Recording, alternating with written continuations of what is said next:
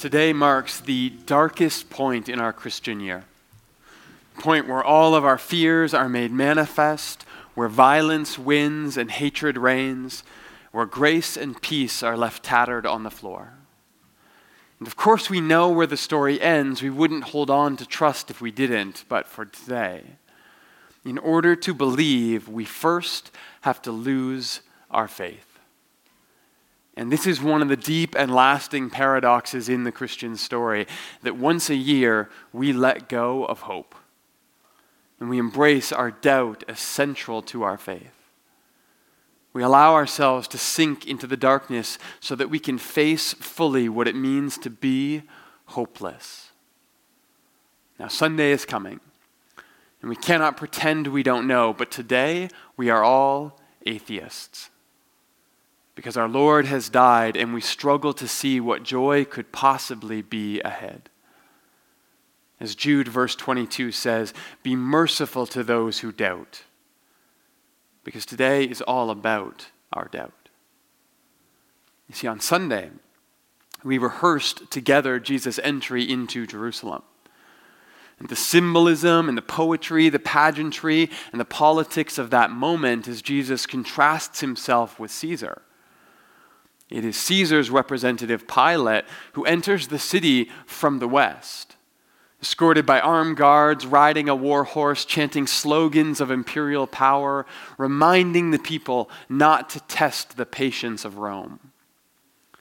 And then there is Jesus on the Mount of Olives, entering the city from the east that day. And in that same moment, surrounded by the poor and the forgotten, unarmed and riding on a donkey toward his counterpart. And later, these two kings will, of course, meet with each other. And Pilate will make the decision to crucify this man he knows as innocent. And he will go against his own conscience in order to protect the power he has come to wield. Power seems to have this strange ability to undermine us in order to protect itself. John records for us this pivotal conversation between these two would be kings. Are you the king of the Jews? asked Pilate. Is that your own question, or have others talked to you about me? Jesus answered. Look, am I a Jew? Pilate replied. It's your own people and chief priests who handed you over to me. What is it you've done to them? But Jesus said, My kingdom is not of this world. If it were, my friends would have fought to prevent my arrest. No, my kingdom is from another place. So then you are a king, asked Pilate. But again, Jesus answered him, You say that I'm a king. The reason I am here is to testify to truth. And everyone on the side of truth hears my voice. What is truth? spat back Pilate. And with that, he went out to the crowd gathered and said, I find no basis for a charge against him, but the custom is for me to release one prisoner at the time of the Passover. Do you want me to release this king of the Jews to you? And they shouted back, No, not him. And it's a pretty remarkable moment, really. As Jesus has contrasted himself with Caesar, but now he puts that to the test.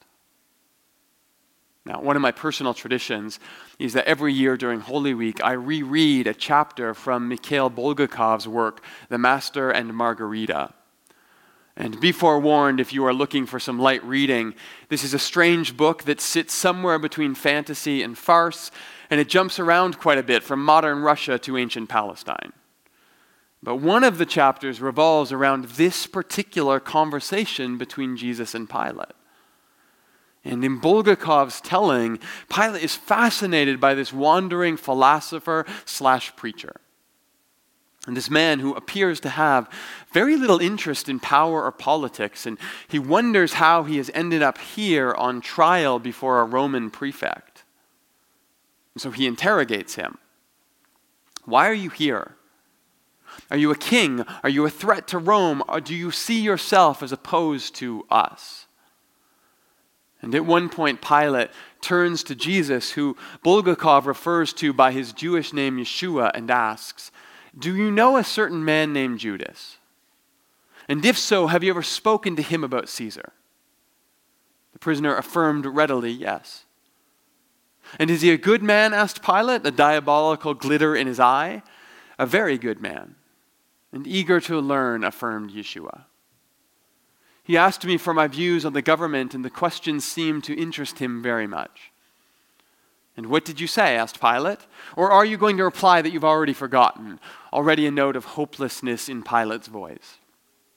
I said, continued the prisoner, that all power exercised over people is a form of violence, and that the time will come when there will be no rule by Caesar, nor by any other man. For humankind will pass into the kingdom of God where no sort of violence will be needed again. And this kingdom of God, will it come? asked Pilate. It will, replied Yeshua with conviction. It will never come, Pilate suddenly shouted in a voice so terrible that Yeshua staggered back. See, many years ago in the Valley of the Virgins, Pilate had shouted in that same voice to his horsemen, Cut them down, cut them down. And now again he raised his parade ground voice, barking out the words so that they could be heard in the garden below criminal. Do you imagine, you miserable creature, that a Roman procurator could release a man who has said what you have just said to me? I do not believe in your ideas. Then, lowering his voice, he asked, Do you believe in any gods?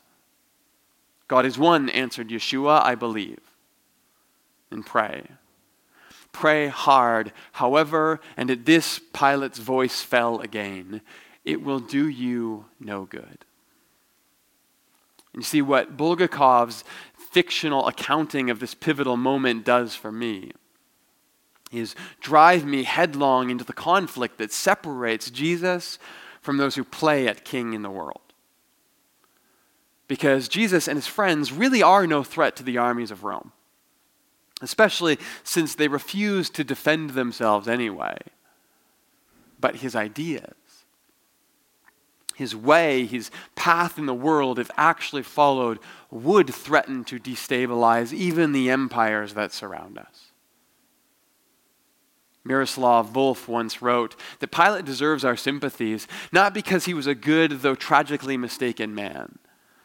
No, he deserves our sympathies because we are not much better. We may believe in Jesus but we do not believe in his ideas. At least, not his ideas about violence and truth and justice and power. And why would we? I mean, after all, as soon as this conversation is over, Pilate took Jesus and had him flogged. The soldiers twisted together a crown of thorns and put it on his head. They clothed him in a purple robe and went up to him again and again, saying, All hail, King of the Jews. They slapped him in the face. And Pilate said to him, Don't you realize I have the power to either free you or crucify you? But Jesus answered, You have no power over me. And so Pilate handed him over to be crucified. And here we are in Holy Week, where Jesus has taught us that donkeys are better than war horses and peace comes through grace, not war. And embrace trumps exclusion. And yet here is Jesus, beaten purple and bruised beyond recognition, mocked and taunted and tortured and about to be executed. I mean, in this moment, what is there left to believe in? It was a nice try, but it didn't work. And so Jesus is hung on a cross, and as he is about to expire, even his faith seems to falter. Jesus cries out in a loud voice, Eloi, Eloi, lema sabachthani, which means, My God, my God, why have you forsaken me? Why have you forgotten me? Abandoned me, ignored me, and left me alone in this moment where I have put everything on the line for you. And if even the divine Son of God wonders if God is real, then maybe there is reason for us to doubt after all. Now, there are a lot of different ways that we have tried to make sense of this moment. And Jesus' words here are actually a quote from the Hebrew Scriptures. Uh, Psalm 22, which begins, My God, my God, why have you forsaken me? Why are you so far from saving me, so far from the cries of my anguish? My God, I cry out to you by day, but you do not answer. psalm that continues All who see me mock me, they hurl insults at me, shaking their heads. He trusts in the Lord, they say, let the Lord rescue him. A poem that ends, and yet God has not despised or scorned the suffering of the afflicted. He has not hidden his face, he has listened to the cries for help. And the poor will eat and be satisfied, and those who seek the Lord will praise him, for all the earth will remember and turn to the Lord. They will proclaim God's righteousness, declaring to a people yet born that God has done it.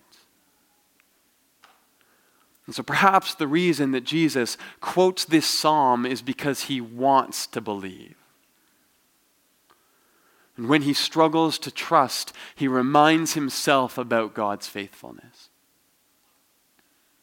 And perhaps here in this moment, he even recites the whole poem, but Matthew records for us the first line as a shorthand reminder for us to go and read the psalm for ourselves.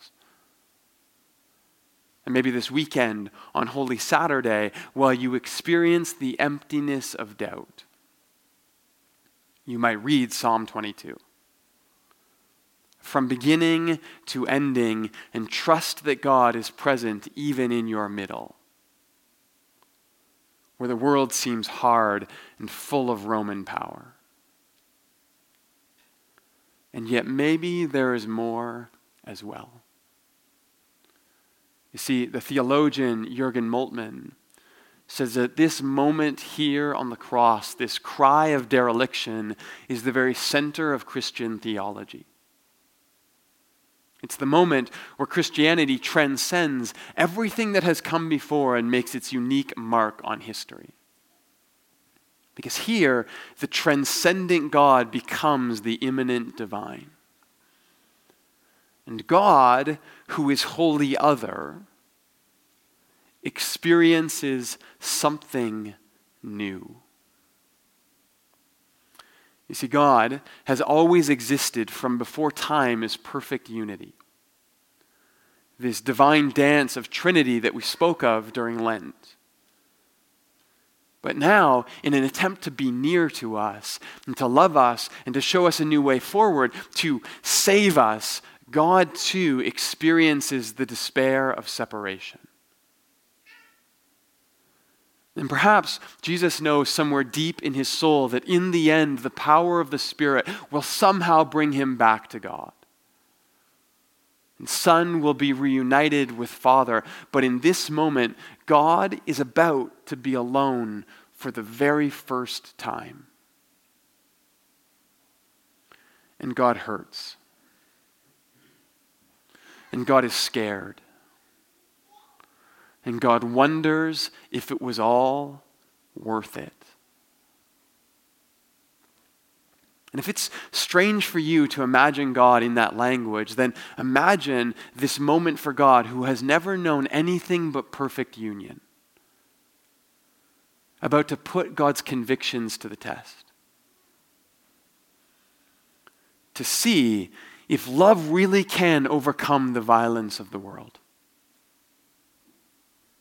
and to see if grace really is bigger than all of our sin. You see, at Christmas, God becomes human. But at Easter, the human experience becomes part of God. And our pain becomes holy. And our doubts become sacred. Because here, your struggle, whatever it is, is welcomed with open arms into the divine dance. And so, if you have encountered the way of Jesus, but struggle to believe that peace can really overcome the world, Or if you've come to love Jesus, but you struggle to see how grace can honestly redeem and transform every moment of your story, then know that this holy weekend, as we await resurrection together, you are supposed to doubt the truth of this moment. And you are supposed to struggle with the darkness of this story. You are supposed to flirt with the idea of abandoning God the way that God sometimes seems to have abandoned you. Because it is only once we have become the cynic that we can truly experience the beauty of being brought back from the brink. So on Good Friday, Jesus dies and descends into the hell of being disconnected from God, trusting that the Spirit will do what the Spirit does, bringing life and breath back to what once was dead. Because love wins, but only because love is willing to give everything away. And a faith that has never lost itself to doubt will always be one crisis away from giving up. But the supple faith that knows the depth and the doubt of Good Friday will always be more resilient than all the certainty in the world. So may you doubt well this Good Friday. And may you hurt this Holy Saturday. All so that you might experience the joy of the Spirit as it renews breath and life in you this Resurrection Sunday. When Jesus had cried out again in a loud voice, he gave up his breath. And as evening approached, there came a rich man from Arimathea, a man named Joseph, who had himself become a disciple of Jesus. And going to Pilate, he asked for Jesus' body, and Pilate ordered that it be given to him. So Joseph took the body and wrapped it in a clean linen cloth, and then placed it in his own new tomb that he had cut out from the rock.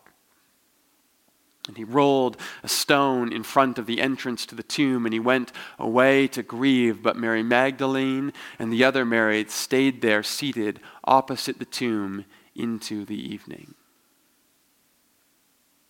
And so I invite you to stay with me and Mary and Mary opposite the tomb for a moment. To reflect on the injustice that we face down to perhaps doubt your faith for a while, to find the trust that the Spirit will bring you back from the brink. Let's pause for a moment of silence, and then I'll close in prayer before we go.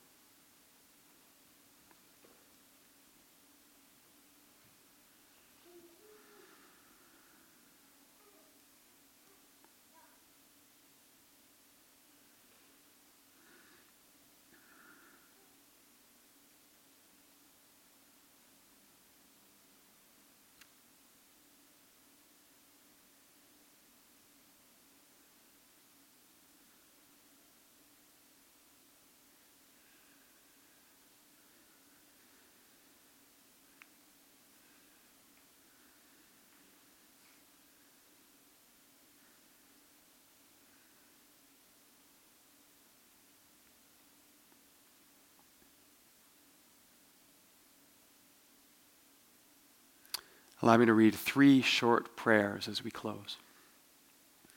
Crucified Savior, naked God, you hang disgraced and powerless. Grieving, we dare to hope.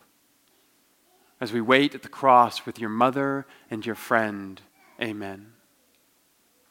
Crucified Savior, naked God, you hang disgraced and powerless. As we wait at the foot of your cross, help us to see the cost of our forgiveness so that we may be made new through your grace. Amen.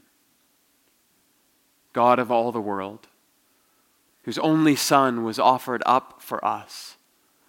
Have mercy on those who know you not, and upon us who know you but often deny the faith of Christ crucified. Fetch home to your fold all who have gone astray, so that we may all become once more one flock under one shepherd, Christ Jesus our Lord. Amen. May you go in your doubt today, trusting that God will bring you back this Resurrection Sunday. Amen.